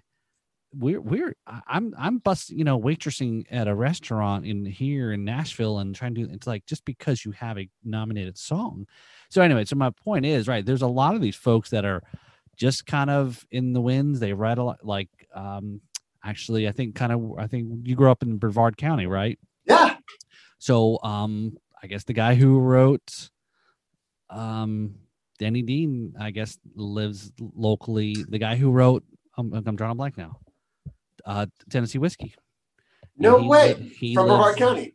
yeah he lives i think somewhere here in central florida so um but uh, he's local so he um yeah but anyway so but the whole point there's all these songwriters right yeah he's wrote a lot and and uh, uh It, it, to hear the songs, the way they sing them, it's Oh. like hearing the song again for the first time. right because it's it- different diff yeah it's totally. different. yeah And I, I it's just it blows my mind. And they're so passionate when they sing it too. Like Right. you can see, like they're closing their eyes, they're not staring at the audience, like they're Yeah. they're into it, right? They, yep. They're they're going almost going back to the moment when they wrote the song. right right Um, yeah And you can see that. And that, that's it's, the energy there so cool. it's a different uh, yeah I, I i went up to nashville and and i again i know everyone who listens to the podcast hear me talk about this but i went up to nashville and it kind of what gave me the kick in the ass to start this podcast up and the i take the idea of finally do something with it and uh, just seeing all the musicians, I was loving it. You know, musicians everywhere. You know, it's kind of like the Nash or New Orleans. You know, but just cleaner. Um, you know, and the uh, I was there for a drum workshop. Uh, was with Rascal Flatts drummer Jim Riley. Wow. So here I was taking, you know, this workshop with with this, you know, guy, and it was like, you know, su- super great guy. I'm trying, I'm trying, trying to work some things out to have him on the podcast here and uh, uh soon. But it was uh just yeah, the music and and I know Nashville got hit pretty hard, you know, as far as the industry and, and trying to get musicians back and, and how do you balance balance some things like we are talking about the cruise industry, but. Yeah. So anyway, all right, Joel. So as we start winding things down here, so um, so I'm sure you've you've listened or watched the the podcast uh before, and you know, for for those guests that are drummers, they they get the in four beats or less, and for the rummers, they get in four sips or less. And what this is is first thing that comes to your mind. Sometimes it's a yes or no. It's Oh either it's either so yeah. So this was not in the questionnaire because again, I want, don't want I to have know. I didn't notice this. don't have too much predictability here. Yeah. Do you want to? Do you want to? Do you want to take another shot just to kind of calm your nerves there? Yeah, this is kind of like, well, I'll take my uh, love shot. Mm. All right. So it's first thing that kind of comes to mind when I when I kind of read read the. I'm uh, going to fail at this because I'm a Question. studier. All right. No, this should this should be too hard. Okay. So in four sips or less, on the rocks or neat. On the rocks Okay. All right. Well, we because of the about crushed it. ice. That's I right. got, Yeah. I got my, yep, I got my sonic ice now. It was neat until I got that. Sorry. I know I'm talking more than, that's more than four sips. Sorry. All right. So since we talked about, you know, your branding and your marketing is kind of focused around, you know, the 80s and the love of it. And again, I wanted to show that I had busted out my my Walkman here. That is my Walkman from back in in high when I was in high school Yes! back in the 80s there. You know, it's got the So reverse. you got the flip- headphones? The little puppy headphones? No, I those definitely are gone long time. So um, but yeah, actually I think I try to try to tried it not that long ago. I, I can't remember if it actually still works, but I still have it. And I have my Sony Discman too, the portable uh, CD player too. Oh Yeah, my and for- god. And for those of you who don't know what this was and how how crucial the Oh. pencil was when listening to it, yes. Woo, So- look at that. Get the pencil, wind it up. So for for since that we're we're kind of uh, enjoying the uh, the eighties of eighties uh, feel here. So here's this question. So you're okay. You you're you're from the eighties and you grew up watching a lot of TV now. Okay, as a boy Uh-huh. during the eighties, which car, Kit, General Lee, or the A Team van? A Team van. Oh, without a doubt. I want to ride that way. And the problem, sorry, more than four steps. but B.A. Baracus and I would go at it because I want to drive that thing. Remember, he wouldn't let anyone drive it? That's right. Unless you dope them up. Yeah. He wouldn't get on a plane. I don't know. It's it's tough. I know the remake. The re they did it. The, I think of all the '80s remakes, I think the A Team remake has been probably the best one I've seen yet. So all the other ones I've never been a real big fan. All right. Yeah, even they screwed up Miami Vice. How could you? Oh, oh yeah, right. So all right, we're gonna stick with the '80s here. All right. So I'm not sure if you want to admit to this or not. So you can pass if you need to. So Pass. All right. So at four sips or less, did you ever own a pair of parachute pants? No. Okay. If your answer was no, I, I, bet. jams. I I bet. jams. It's too hot in Florida. I, I was gonna say I bet at least Z Cavaricci. I what Zeke what Zeke Cavaricci. It was like you know I don't know like. It was like My wife con- would know this. Yeah. I, I, Yeah. I was wearing jams and and what was the hat that looked like the dunes, like the desert hat with the Oh What's- yeah yeah yeah yeah. I, yeah I know. It's all, yeah yeah. It's like it's cover cover so you don't get a redneck. Yeah. yes, Yeah, with yeah. the redneck. Yeah. That was, and All right. my so- glasses with my Croakies. Yes. Oh yeah, that's right. The o- Oakley, Oakleys, and right, yeah, Oakley yeah, Croakies, yeah. Oh, yes. yeah. All right, It's so too we'll go, hot in Florida for for pants, man. Yeah. It's like the, well, the one, well, the one day of the year, you know, well, yeah. But I mean, up, but up there in Gainesville, it does get it does get a little bit cooler than than on here in South Florida. So, but yeah, I guess Yeah. so. all right, so here here's the last here's the last one. Oh no. As as a bartender, what's your most important tool? um, the church key. Mm. And the church key was when I was at Nation, um, because I could flip open a bunch of beers at a time. For cocktails, it's my muddler. I love my muddler. I, I I just I'm a muddler. so it you know, and then um, for wine, sorry, I can't do this in four sips. Dang. Um, and then for wine, um, it's it's they have all these fancy um, gadgets now to open a wine bottle, right? Yeah. Um, and if you've opened up probably hundreds of wine bottles like I have, I'm sure you have, you, you know that nine out of 10 times you can just pull the paper off. The paper that's on the top of a wine bottle is a lot of them are not sealed. So you pull that off. So you're left with the top of the bottle. And then I just use a good old fashioned screw and I can pull pull it real quick. By the time you get your fancy gadget out of the box, take it out of the box, put it in there, push it down, and then twirl it to pull it out. I've already pulled the paper off and got the bottle open. So it depends on sorry the beverage. The beer, it's the church key. For for cocktails, it's the muddle, and then for wine, it's the good old fashioned screw. Okay. What kind of was it? Uh, is the is your muddler uh wooden? It is. Is okay. It is wooden, and it says the cocktail scientist on it. I'll send you. one. Oh, oh, yeah. I'm sorry, fail on my part. Oh no, Dang no. Yeah. I can put that in the mail to you. so, oh, that's pretty good. So it wasn't too bad. See, it was a little fun there. You know. I thought you were gonna say, okay, I got one for you in four sips or less. Uh oh. Favorite like- '80s band. Ooh, that is a tough one, man. I should I should thought have used, I, that. I, I should have used that on you, man. That's a good one. Uh, all right. Well, here here's a story for you though. I, I, I this is this is what would be my answer then, right? So, um, so I grew up. I was born in born in New Jersey. I grew up in a town called Sayreville, and I lived three streets over from John Bon Jovi. wow. So, so I will say, yeah. So I'll I will say Bon Jovi. So I know I know there's a lot of bands, and I know Motley Crue Okay. and Def Leppard and all that, but I'm going to take it to a two sip on you. First vinyl 80s band you bought, first 45. so so Joel, this is the first time somebody's flipped this whole thing on me. So I'm just curious now. I feel like we should be drinking next to each other. Like, I, I know, I screens in the know. way.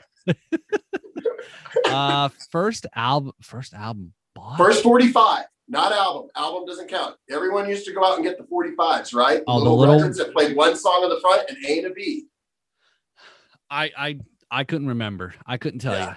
I couldn't tell you. Now, what I do could tell you for, for sure is uh after and, and you know you know when CDs first came out, and I know there was yeah that was late eight that was late eighties right, Yeah, it was late 80s. Yeah. and uh still we're you know using the tape the tapes and so forth. I couldn't tell you what the first tape I had. Um, I, I do know early on, I probably do recall at least, you know, and again, my, my folks, you know, are uh, from uh, both Scottish. So again, I grew up listening to the back of the car, all the Brit invasion stuff, Beatles and Stones and all that. So oh, nice. one of one of the stuff I do remember actually was getting, and I think I actually might still have it, is a Men at Work tape, right? Yes. Yes. I was going to say it was my favorite 80s band. And uh and but the first CD so we got when we got our like CD player or stereo that came the CD player the first two CDs my brother and I got for Christmas when we got the CD player was Aerosmith's Pump and Nice. and then uh Motley Crue Dr. Feelgood. Oh, So- nice. Yeah. That's so awesome. yeah, which I think I still have. Yeah, I think I Oh, still have the Motley Oh. Crue. Yeah, yeah. Oh, that's So, that's a classic. You got to Yep. say that. That's, Yeah, that was that's oh, it's so I- yeah. amazing. God, I, I can't believe that that was that album came out, and it just, se- it So just many seemed like ago, that. Well, well, that was a huge doc. Uh, changed Doc- everything. Doctor Feelgood was a huge album at that time. You know, I mean, they'd been out for a while, but that that that all because I was thinking about that. It was like that came out in the late 80, 88, 89, I guess, and they rode that that tour and that album, those songs from there was like hits after well on MTV and and yeah, and and they were playing Whiskey Go Go. They were just Oh, yeah. rocking it, and it just Yeah. built them up like Yeah. unbelievable. But So, so Joel. I, I was talking to a buddy of mine about as an idea because like I started doing Friday night little update videos like I did last night and just about you know the past you know talk about the the week you know has gone by and what's coming up in the next week and uh and um we're I'm doing for my top fans on the drums and rums page if you if you got a top fans badge on Facebook um then at the end of each month we're going to do some giveaways just for the top fans so you got to be a top fan you got to be in it to win it right so Yeah, uh, right now I've only got Yeah. four. I've only got t- four top fans. So right now it's the odds are very good for the four folks that are gonna. So I'm gonna do a live pod or live, not a live podcast, but a live show, uh, probably Facebook Live next Friday night, and uh, spin the wheel, see who's gonna win some swag, and you know give away whatever it is, you know, um, and uh, go from there. But the so that that'll be uh, that'll be Friday. So that'll be uh, pretty fun. But where I was going, where I was going with it was, uh, I called it Friday night. Last week I called it Friday night video fights, and then I thought, I said, you know, I said we need to bring those, bring that back. I said that was great. You know, calling in the 800 number and voting yeah, this band or that band, and you know, or or you know, again, skate, you know, being at the skating rink, and that was big, you know, back in the 80s, right? Skating. oh rink. yeah, And Oh, uh, yeah. so I, I, I said, and I said, that's what we should do. I told him, I said, we should just like do a, a, a YouTube show where we're just watching like 80s videos maybe, and then trying to get people to kind of vote, vote or choose which one they, they liked and, or whatever the case may be, you know, but I don't know. that's like that science fiction theater, right? Like when they're all sitting yeah. there. yep, yep, yep, yep, for sure. So, um, but yeah, so, um, so, so Joel, as we wrap things up here, is so what do you, what do you got to? We want to kind of get the final word from you here. What do we want to get the fo- out to the, you know, let people know to do? Go check out what, the, what's the, what's the thing we want to kind of impress upon, uh, Well- you know, the listeners. couple of things. Um, the next issue of Got Rum magazine um, will be my article on the Rum Runner. Okay. So please go to gotrum.com Um, next month's uh, cocktail is uh, the Rum Runners. So check that out and check out all the past issues of Got Rum magazine. There's so much knowledge in there about rum from multiple people, multiple distilleries, and Luis and Margaret. Um, there's just so much. Everything you ever want to know about rum is in there because he has. They have so many people uh, come and you know contribute to that magazine. So that's number one. Uh, number two, uh, from Rock Sound, you know, we're getting ready to to launch, um, and smoked coconut will be available soon, and then we'll be following up with um, our spiced and our light rum very very soon. Uh, but uh, will be sold online, and then uh, we'll be out in the major markets. But with the pandemic, you know, just being it is what it is, uh, going digital at first will help build that tribe. And that's really what we want to when we come on premise, and we can't wait to be on premise and to support the bartenders. I'm a bartender. I want to give them another, you know, tool, another weapon behind the bar. I want to give them something that's fun and hot to make people go into the bar and get, you know, get rock sound. Right. Um, we can't wait. So that's number that's number two. And, and number three would be um, we have a new look of the bottle. So um, I'll do a quick little Ooh, flash of the look real quick. oh, nice. Look, it's heavier, it's bigger, but we didn't get rid of the long neck. And the reason why we use the long neck is because, from a bartender's perspective, um, you want to be able to pour, um, especially if you're marrying it with a Long Island. So you can pick up the gin bottle, the vodka bottle, the tequila bottle, and the rum bottle all at one time and do a quick. So that was so Island. that so that was by design. Totally, one hundred percent. That bottle is built that way. It's not in the shape of a cannonball, a skull, a short little barrel. Um, it is. This bottle is designed for the bartender. Um, I remember being behind the bar, and I hated picking up bar uh, bottles that were not shaped in something that I could pour quickly. yeah, like an ab- like an Absolut bottle with a very small neck, right? Oh, my god! and and people were ordering Absolut all night. I mean, Yeah. I was a Mandarin orange drinker. I was I loved that back in the day, and uh, it was just like this is annoying. You would have to pour it like Yeah. it was just weird. Um, so those are the big things that are coming out. Um, so we're super excited, excited. Um, and please follow our Instagram page because we have nothing but fun. That page is social media fun. Um, and we, you know, you could. There's so many uh, SM sites now. You've got Twitter, Facebook, Instagram, Snapchat, TikTok, LinkedIn. Even you know, we we we've doubled down on IG um, just because um, our brand is all about having fun and escaping the pressures of society. Every other social media platform, it's so easy to deviate into stuff that brings pressure into your life. Right. So um, that's why we focus on Instagram because really what everyone wants to see is pictures of kids, families, and spirits. And I want to thank you again, Joel, for our so for this cool there. So there you go. So Yay! now now now when I now when I go to uh, you know I go to the UF game here now now I've got Oh yeah, you're going to be on ESPN front and center. Excellent. Well, hey, yeah. Hey, you know, the obviously that worked in, right? So, and as well, too, will be coming in the mail for you too is and for all of our guests. Awesome. yeah, right. Thank you. I will wear that. Yep. So Thank all you. Of our, all of our um I we don't I don't give the shirts away. I started off was going to sell them, and then I said, you know what? I maybe I wasn't pushing hard. Nobody was wanting to buy them, I guess. And I said, you know, and I said, well, I'll just dump them on my guests instead. And uh, so yeah, so those those shirts are only guest shirts. I said I don't even sell them. I don't even you know for available for anyone else. I just if you're on the show, uh, you know, I've got guests that I've had on and from from Europe, Canada, you know, Scotland.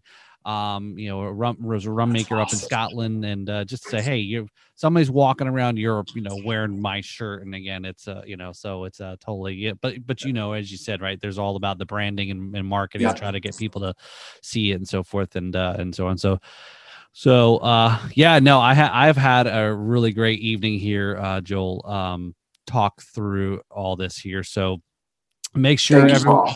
Yeah. So everyone make sure you check out drinkrocksound.com. That's their website there. And as Joel mentioned, check out them on Instagram. They got a lot of great, uh, as Joel said, posts and, and really funny and entertaining uh, to kind of tie the brand to have, you know, enjoy, enjoy, uh, the you know the 80s references and, and just the whole about the vibe and so forth so like i said all of us gen xers you know and, and those that those that now kind of like when we were kids we were all fascinated with the 60s you know for us you know our you know we're about the same age and Yeah. we were, fast, we were fascinated about 60s and bell bottoms and now kids that are you know again it's everybody always wants to go back Yeah, So- we're, we're really focused on just having fun. So, Paul, Yeah. thank you so much. I really Yeah. appreciate this. It's been an Yeah. honor to be on your show. Thank no, you. I yeah, I appreciate it. So so I'd like to thank Joel for coming on the podcast. This episode will be available on all your favorite podcast locations Thursday, April 29th.